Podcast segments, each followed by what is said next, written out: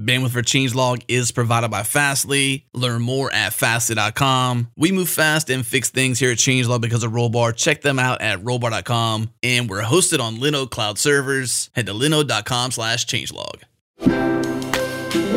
This podcast is for educational purposes only and does not constitute a doctor-patient relationship.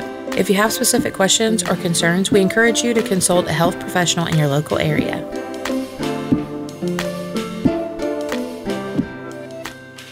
From ChangeLog Media, this is Brain Science, a podcast for the curious. We're exploring the inner workings of the human brain to understand behavior change, habit formation, mental health, and what it means to be human. It's brain science applied, not just how does the brain work, but how do we apply what we know about the brain to transform our lives? I'm Adam Stachowiak. And I'm Doctor Marielle Reese. The plan wasn't exactly to talk about this global pandemic happening, coronavirus, and the main headline that's pretty much on everything right now. It, we kind of have to at least touch on it because it colors everything I'm thinking about today, because change is happening, and uh, it's just really interesting and surreal to see shows like The Walking Dead. And while we, we, may, we may not actually have walkers out there kind of thing happening, but we have in many ways our our entertainment becoming reality for us. We have movies like Contagion from several years ago, or different things, and all these things that used to just be entertainment. And today, for the entire world, it's pretty much reality. And it's just interesting how change is happening and how we will all react to this change. For sure. You know, it's interesting because we are apt to use what we do know to understand what we don't know. Yeah. And it's so easy to make inferences about anything, really, when you don't have a file for it. And I find this ex- especially interesting given, you know, our conversation around choices more recently. Yeah. And that choices aren't just a singular thing.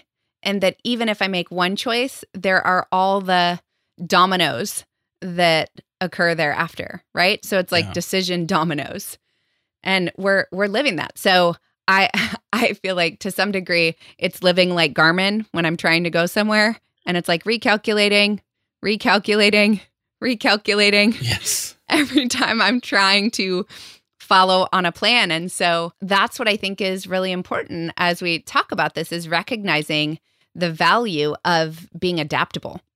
I couldn't agree more. Uh, being being adaptable, uh, being agile, yeah, being flexible. These are all uh, you know synonyms of the same. But you know when you when you hear from well-known venture capitalists, which may not be the best advice for the whole world, it just sort of resonated with me. There was this memo shared by Sequoia Capital, who's a very prestigious venture capitalist firm in in technology and startups, and they wrote this memo to their founders and C E Os they represent. They represent like three hundred sixty different companies they've invested in. So they've got a lot of money in the in the pot, so to speak, and a lot of wisdom from leading and developing startups and business and, and all this good stuff. And they're calling this this thing happening now, the coronavirus, a black swan for the year twenty twenty. And their essential message essentially dwindles down to or boils down to brace for turbulence. And yeah. to me, you know, brace for turbulence doesn't mean panic. It it means prepare for change and potentially, italicize, potentially discomfort as a result of that change, and to be adaptable. And you've you've said it time and time again, this this word resilience. What what does that mean for you, this word resilience, to be resilient? Well, resilience doesn't look like I know everything that's coming my way, and that I can then prepare in advance so that I know where to go, what to do, or what resources to use. But rather, this sense of I believe that I can handle things when they're not known, and look to resources, be it people or things, that help me navigate that. It's sort of like that song, like, I get knocked down, I get up again. Oh my gosh, yes. Yeah, that we have to practice a way of of getting back up and and bouncing back. That, you know, it doesn't mean there aren't going to be, you know, changes, or that we even are going to experience fear. But I think we've talked about this in the way in which we process information differently when we're reacting to a threat, or and and it doesn't mean the threat is legitimate, like it's it's real. Like you mentioned with these movies, right? Our brain doesn't know the difference whether we sort of imagine it, like I'm visualizing it, or I'm I'm living it live. Yeah. It still has to run that same neural network. And so to be considerate of the way in which maybe you are, someone you know is, or, you know, um, apt to react in this sort of threat. And then you're going to utilize your own, you know, cognitive resources very differently than if you can sort of calm yourself and see more panoramic as opposed to like the single screenshot of just a moment in time. Yeah. Maybe if a, a, an image for our listeners would be like the picture in picture. Oh, yeah. That's interesting. Yeah. I never thought about that. P I P, picture in picture, that little button you have on your remote. If you still have a remote, maybe you don't because you've moved on to an iPhone-based remote and, you know, now it's just a an app away instead of a remote away. Yeah. Picture in picture is interesting. Right? Because it, it allows you to hold both simultaneously. Like, I'm not saying don't be considerate. I mean, that's sort of foolish, wouldn't you say? To be like, yeah. oh, I'm not going to get sick, or, oh, that doesn't, that I, I'm, I'm impenetrable. That won't affect me. That's not really helpful, but rather recognizing that there is an active threat to people's health, and that then you have to look at the specific context of you, your family, or the people around you, be it also workplace, all of the variables. And then what is the wise thing in light of those contexts so that I can, you know, bounce back as best as I can. Yeah. Call me crazy, but I... Crazy. Yeah, call me crazy because I, I really considered... watching Contagion as as as a way to understand how to deal with what might happen, because like I don't know, like you said, we don't have a file for it. I don't have a file for right. how to react to a global pandemic, right? And I don't want to say everybody panic, but there's definitely something real happening here, and there's a lot of unseeable things and a lot of unknown things. Unseeable meaning that you can't see a virus, unlike. Uh, the, you know, the entertainment we mentioned, the movie, The Walking Dead, for example, you see the walkers, you see the threat coming at you. And there's always music or something that sort of intros this beast or this villain coming to attack you, your enemy, essentially. But it's right. hard to navigate the unseeable and the unknown. Right. So do you want to only focus on the unknown?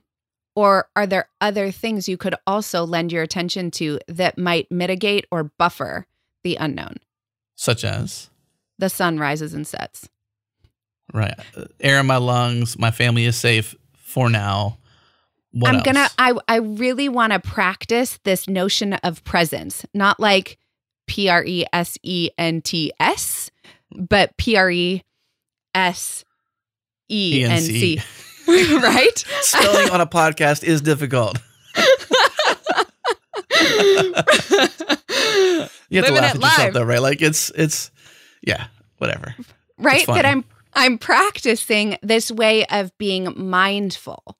And so I, I'm living live and, and going, what other things? Like what a lot of people don't actually realize, for example, in panic attacks, is that they are reacting to a perceived threat. And that what happens is then they hold their breath out of this place of, you know, I, I'm I'm fearful. I, yeah. I need to sort of hide because, right, that reptilian system gets activated, fight, flight, or freeze. And now I literally can't breathe. And my brain is sending the signal that there's a danger because I'm literally not breathing. Yeah. So to some degree, going, how do I practice breath? How do I practice breathing through this unknown? And so it might look like, you know, the sun hasn't changed. It is, even though we just had daylight savings, it, it it's still going to rise yeah. and set. And so there is a rhythm, and and that's really looking at how do I manage? I don't want it to look at like encourage our listeners like we can control all the things, but this is very much around management. We manage so many things in our lives. And so how do I manage my own health? How do I manage my own mind amidst this? and recognizing, right, because we've talked about this part too, we are incredibly social species. Yeah. So if I don't know what this is going to look like, I'm probably apt to look at other people or things I know mm-hmm. re- to help me make sense of it. So what are my friends saying? What, where is all, where am I getting my information? Right. Are they panicking? Yeah. Should I panic because they're panicking? Right. Did they go and buy a bunch of bleach? Should I go buy a bunch of bleach? Like, yeah, uh, you know, these things you're you're probably going to buy that you probably didn't typically buy because you have fear of the future. What's right. What's interesting about the breath, though, Marielle, is that this morning at seven thirty, my watch never uh, dings at seven thirty in the morning uh, to tell me to breathe. But it said, Adam, one minute of breathing could change your day. I don't know if it was like ironic or not, but it was like That's one minute of breathing. Awesome. But you're so right, because whenever uh, I have to remind myself, and actually doing this show with you, and this this has opened my eyes to, you know, how important like these little tiny things are. And when I am in a panic mode or uh, catastrophizing, which I have learned that I actually do more often than I thought I didn't. So yeah, I deal with that. But the point is, is that I have to say, you know, Adam, breathe. Because your yes. brain needs oxygen. Your brain needs oxygen to be rational. So if you don't breathe, then you will not be rational like you want to be in this choice. Yeah. So being a woman and a mom who has given birth, I have the template of birth and practicing breathing. Yeah. So, you know, it's interesting going through the process because um, providers and, and, you know, prenatal sort of care involves like, what's your birth plan? What ideally, if you could have it your way, would you want your birth experience to look like? But the ironic thing is, is while there's sort of generalities and saying this is how it usually goes most of the time, some of the times, some ways, that may not be what your experience is. But one of the things that most women are taught is how to breathe through the pain, because we know that birth or labor is an incredibly painful experience. So we don't go, well, we'll just don't, just avoid it, okay? Or like hold your breath during the entire minute of pain. No, like even like in exercise, right? We're taught to breathe, and that we want to be mindful of how we can practice breathing through the fear. Yeah. Because it's sort of like, I, I think I've mentioned this before, my experience with virtual reality. And going, the sensory information I was taking in visually, my visual system was telling me that there is an active, a real threat. Like I'm going to walk off this plank out of an elevator and fall to my death. And yet I had to practice talking back like, come on, Marielle, you right. know that isn't real. It's not real. You can actually like touch the ground beside the wooden plank that your eyes are telling you is real. And then I could proceed. But unless or until I brought in, again, that other broader picture, my my body, my brain, like, it's not surprised that my body reacts to the threat to go like, hey, this is dangerous. You're you're going to want to not do that. So it's so much of learning how to sort of befriend yourself and work with yourself to to recognize what you're afraid of and how you could buffer that fear with additional or alternative data. I had a an experience with virtual reality recently. You did? Yeah. And I was next to my aunt who uh, reacted very differently than I did, let's just say. Okay. She was a lot of fun. She was screaming yeah. and was yelling because we were at the Space Center down in Houston. And so our V R experience was basically being an astronaut. Oh, wow. At the I S S. And you could see the Earth below you, and there was just space. So that's completely unnatural, right? Yeah. And so because of having these conversations with you and your experience with V R and reminding me through your experience that it's not real and to, you know, so I had that sort of like uh, person on my shoulder, so to speak, saying, Adam. If it was me or you, I don't know who, but just somebody was saying, Adam, this isn't real. Don't freak out. And I wasn't. But my aunt was definitely freaking out. It's so right? funny. But right? It's just so funny how like how that how what you see and how your brain can sort of play tricks on you that you can believe that it's real. And her reaction was like everyone around was laughing. Like they just, it was just hilarious that she was screaming that loudly about this V R experience. It was so funny. So let me give you a hypothetical then. So what if in that experience, I took away the context of it being V R or having any ability to see why or what your aunt was screaming about? Would you be apt to potentially panic or scream? Well, yeah, if I didn't think if I didn't think it was just entertainment and I thought it was legit. Yeah, no, I, you have you're blind. Like yeah. you have no idea why she's screaming. Oh, yeah. And she's screaming in that way. Would it evoke a response within you? It, well, it did. It still right? did. Like, even though I knew, it still did.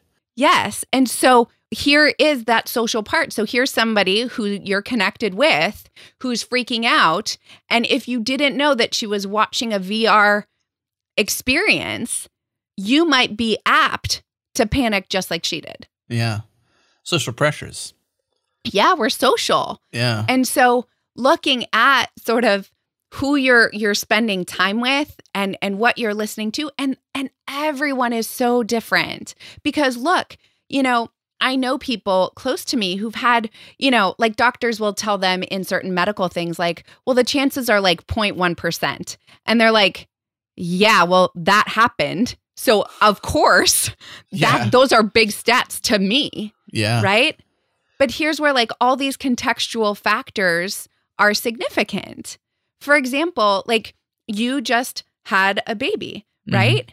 So your attention or awareness around the possibility of threat, like physically, is likely higher because you have a very vulnerable little person that you're trying to care for. That's who right. doesn't have the immunity that you have, your wife has, or your other child has, right? That's right. So wouldn't your... So my perspective dis- is different because of... Yeah. Because of my my responsibilities. Well, so if you have somebody who is single or doesn't have kids or only has themselves to concern themselves about, and they understand their limitations and um, their vulnerability level, then their their response to a scenario like this will be will one hundred percent be different because their vulnerability level is they're less vulnerable than than maybe me and my family might be. Right. So wouldn't that imply different decisions? For them yeah. Yeah. Than, than for you. Right. And so having that sense of respect around other people and then maybe actually changing it in this, you know, example to say a single individual who doesn't have the same sort of, you know, connections or susceptible populations, that they actually would maybe add that to their mental filter to go, well, maybe this isn't significant for me. Maybe mm-hmm. it is significant for somebody else. So you know, I am going to practice washing my hands more often and being considerate in public settings, settings like the grocery store, movie theaters, right? I mean, we know there are certain environments that tend to be more impacted, dare I say, by uh, germs. And they tend yeah. to be public where a lot of people are. Grocery carts. Yeah. Gas station pumps. Yep. These places where everybody touches it and...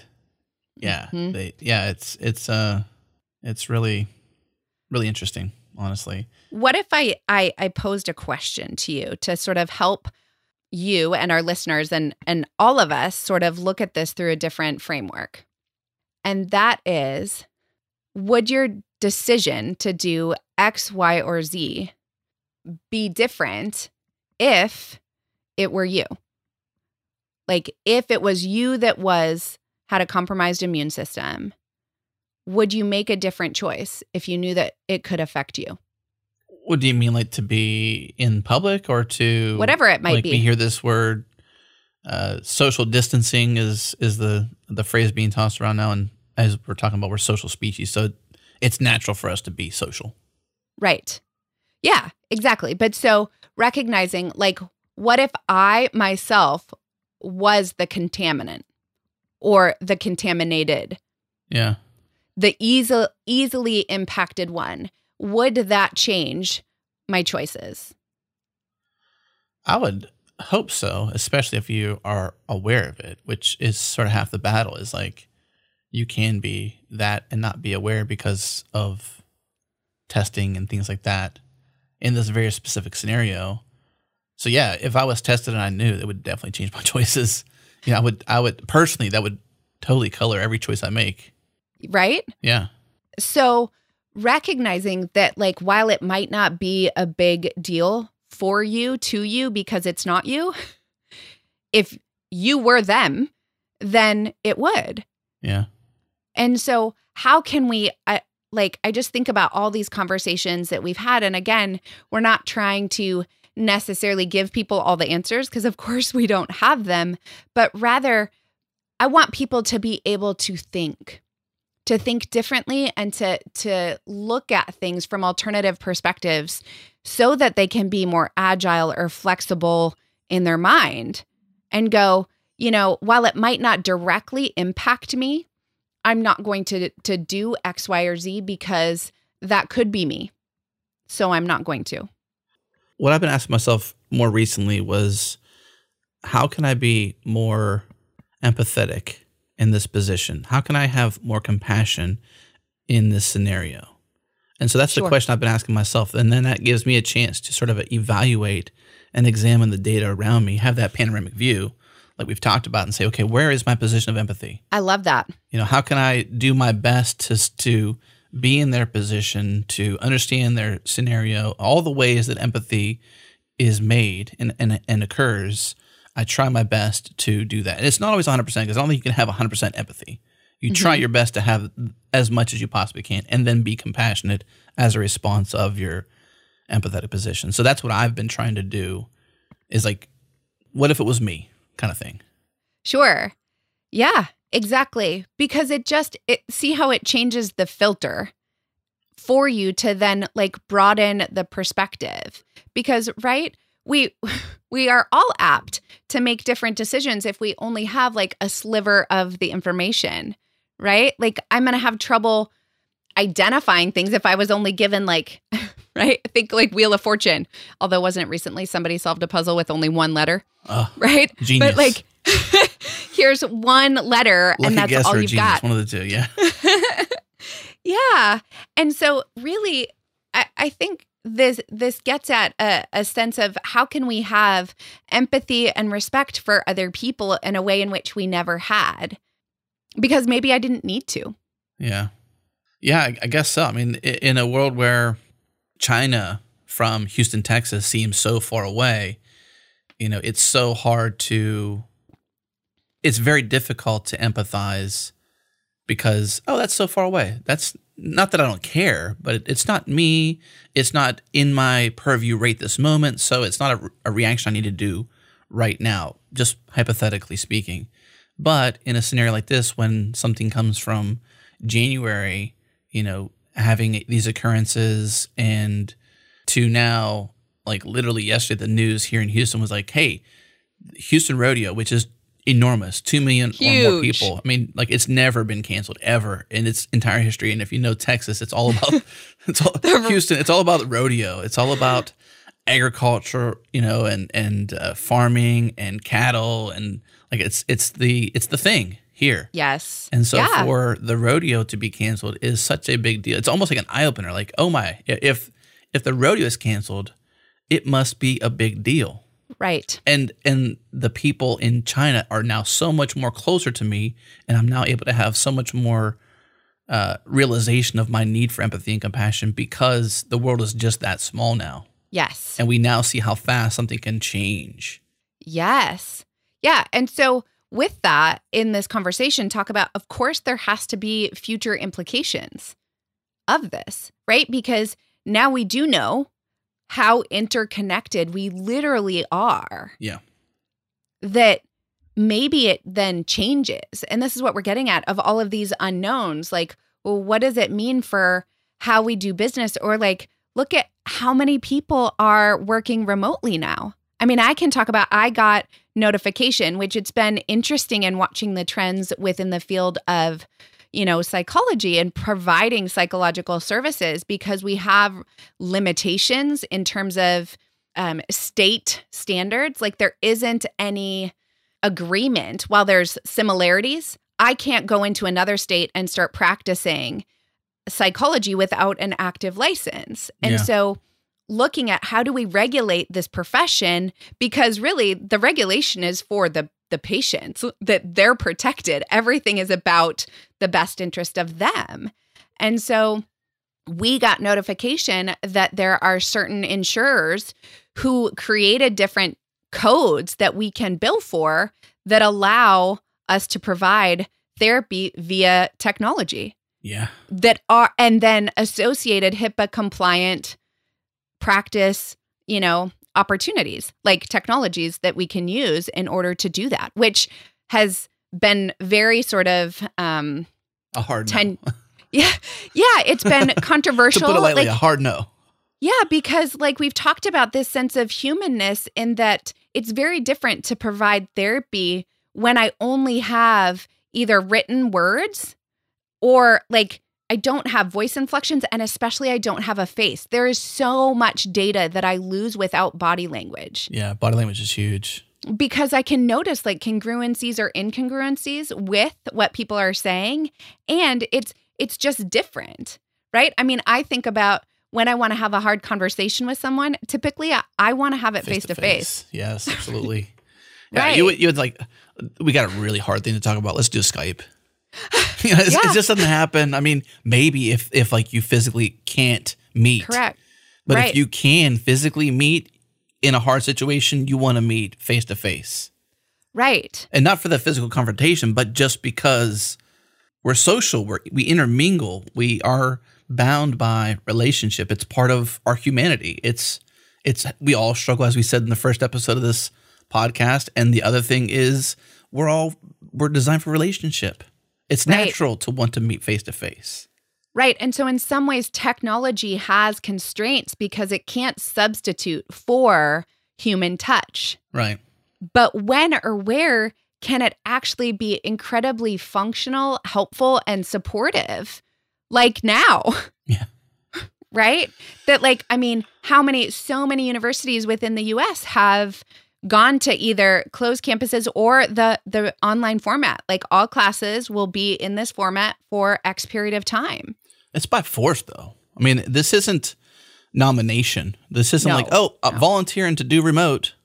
Right. This is by force. I mean, there is really, in many cases, no other choice unless you want to be a threat to your peers. And your right. peers, your neighbors, your literal neighbors, you know, your by, you know, your your city neighbors, your state neighbors, what your whatever it might be. You know, right. like, it's by force. Sure. And so in some cases, when things happen by force, there isn't a lot of knowledge around doing it. So you're sort of winging it in a lot of cases. Like, there's a lot of people right now winging, working from not their normal work environment. Right. Which could be at home, could be a coffee shop, probably right. not a coffee shop, but it could be potentially with people they still can gather with that, I don't know, there's less threat, I don't know, where there's a, the social uh, distancing is is not a thing. Right.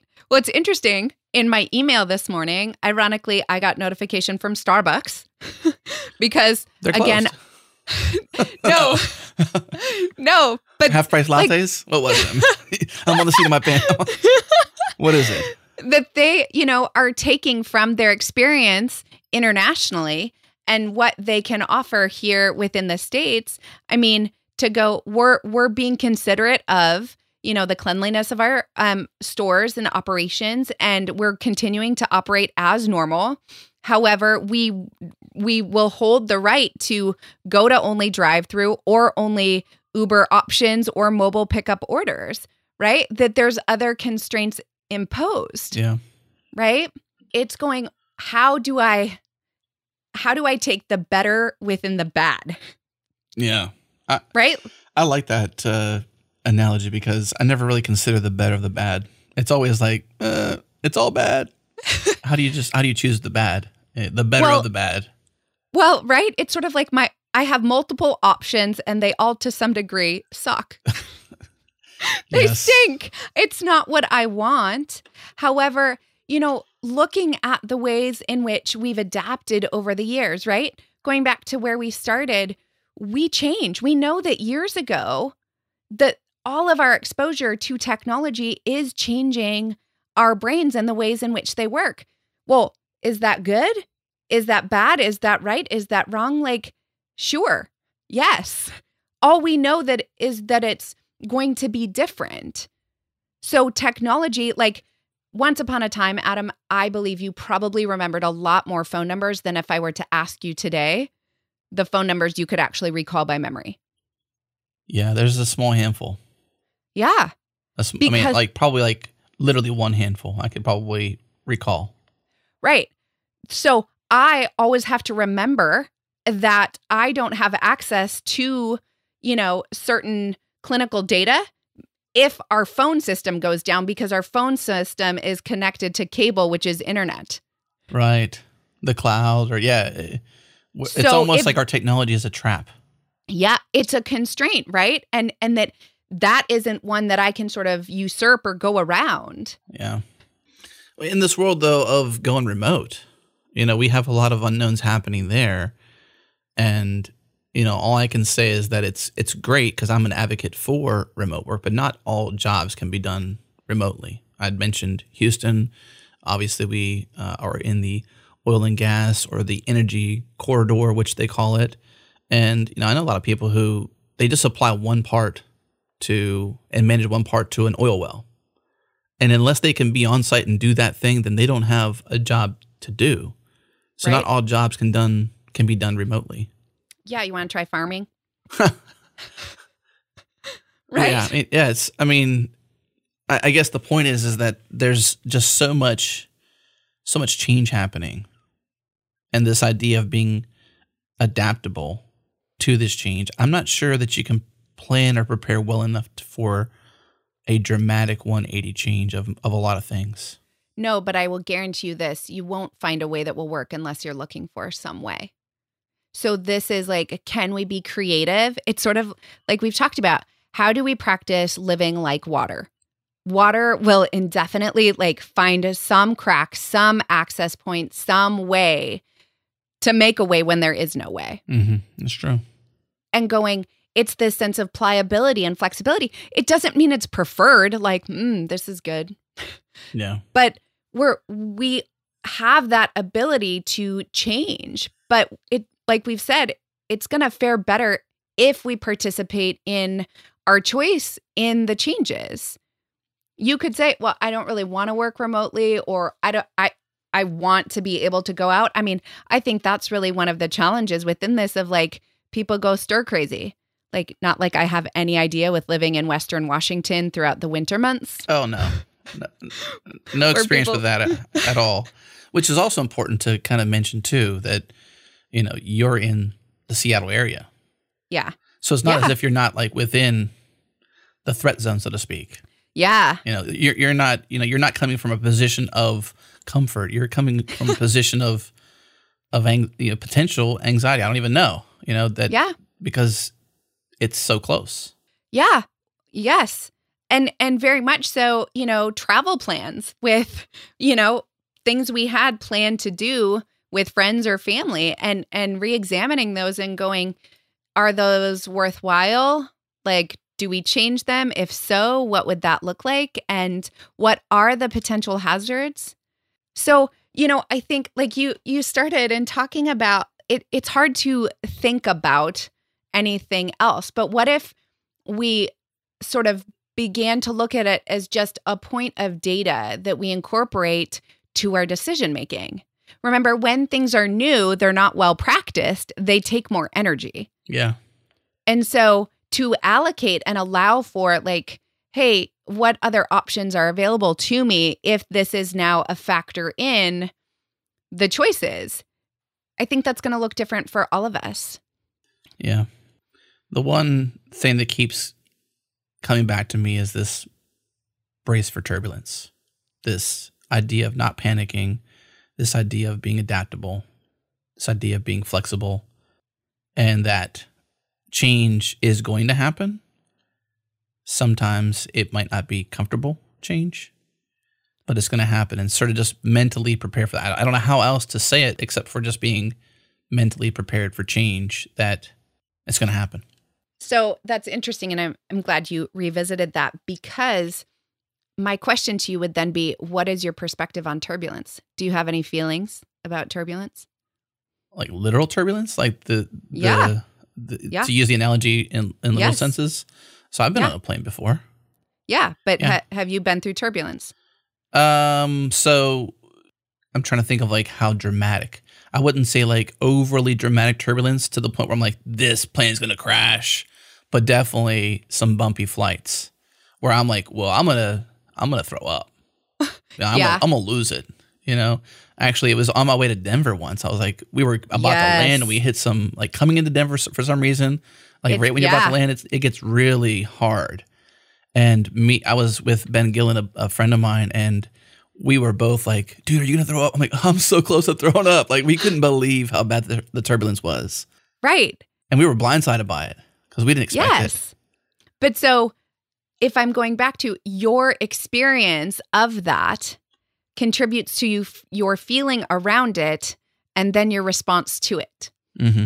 Because I only ha- I can only re- react from my own file. The file I have for it is my rea- is my my right. uh, my data source for reaction.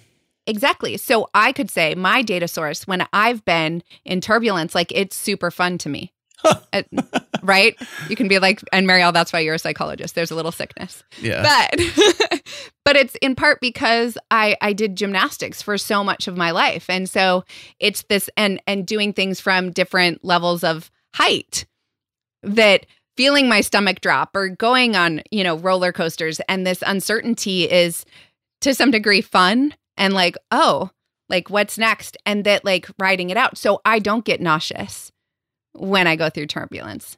Mm. But maybe I haven't been on turbulence that was as bad as yours. Well, which would. Yeah. Well, I tell you, I didn't panic. I wasn't like, oh, we're in a crash. I braced for change.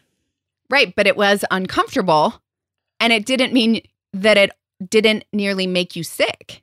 And so with this, if we're going around this analogy and trying to help our, our listeners be considerate, like if they're reacting what they perceive to be disproportionately, like, huh, maybe you go investigate sort of how you've made associations around that, or if there is some other sort of threat or vulnerability that you didn't know that you had.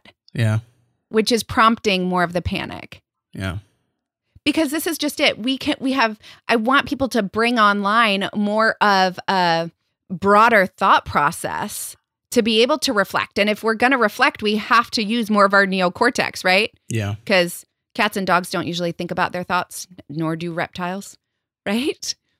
And so when we reflect, we can be more considerate of like, I have a template or I don't. Or I have feelings about, you know, perceived unknowns, right? Like think about people who like surprises. Do you like surprises? Do you like to be surprised? Well, my birthday's coming up and my wife has something planned. So, and, and like part of you wants to know what it is today. So like the answer is kind of like no, but kind of uh-huh. like, like yeah too. So it's kind of like no and yeah. No, I don't really like surprises, but I enjoy them when I get them. Yeah. Well, so everybody has a different take on surprises. How they yeah, how yeah. they respond to surprises. And so like you could say some people are like, yeah, it's an adventure and I love it. Whereas other people might be like, no, yeah. no, like I need to know what's coming. So they're probably going to respond in a more activated or elevated way. That's okay. Yeah. It's also different, too, when people feel or don't feel supported. Yes. By others. Yeah. You know, and others could, is such a wide, you know, wide spectrum of others. You know, I, I think like, you know, I live in Houston, rural Houston in Texas, and I couldn't imagine if I was in New York City, how I, like I would feel, ext- I would probably panic if I was in, if I was in New York City. Yeah. So if I like had those big buildings around me and all those people around me in that place, I can recognize and empathize and be compassionate to somebody who's panicking that lives there. Not complete and utter crazy panic. I would, you know, but I can I can empathize with them doing so. I wouldn't say like, oh, you shouldn't be panicking. So because there's just so many people around. It's it's a such a such a dense population. Okay, so taking this another step further. If we're wanting to get practical, if you're aware that you would panic in a setting such as New York, what would, how would you respond to that internal experience or emotional experience? The panic, you mean? Yeah. Would you just like hunker down? Would you isolate? Would you like try to get away? No, I don't think I would try to get away. Um, but uh, maybe potentially uh, I might be like, I gotta get out of the city. I mean, because I've been in uh, hurricane scenarios here in Houston, like back to Houston again. We've had hurricanes, and I've fled to Austin or San Antonio in a couple different hurricane scenarios because it made sense then. The highways and the ability to was uh, to flee, to to seek safety, to seek refuge was mm-hmm. uh, an ability. It was an option, so I took it. Yeah. So if fleeing was an option, I would consider it. Right. Although if I had my family in this in the same scenario here now in in New York City, it would be hard. I don't know. I just don't know. I don't know what I would do. That's the point. Is like how can you how can you manage and how can you navigate the unseeable unknown? And that's that's hard. So then I would say, who or what would you utilize or look to to help you make more decisions? I'm totally putting you on the spot. No, that's fine. I like this. Uh, I would probably say people I know and trust. Yeah. And that's a wide spectrum too. It could be yeah. literal people I know or news sources or potentially people I've never met on the internet.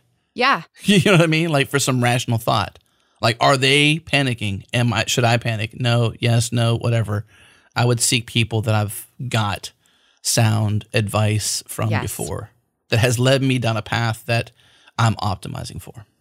See, there are strategies and options that are available.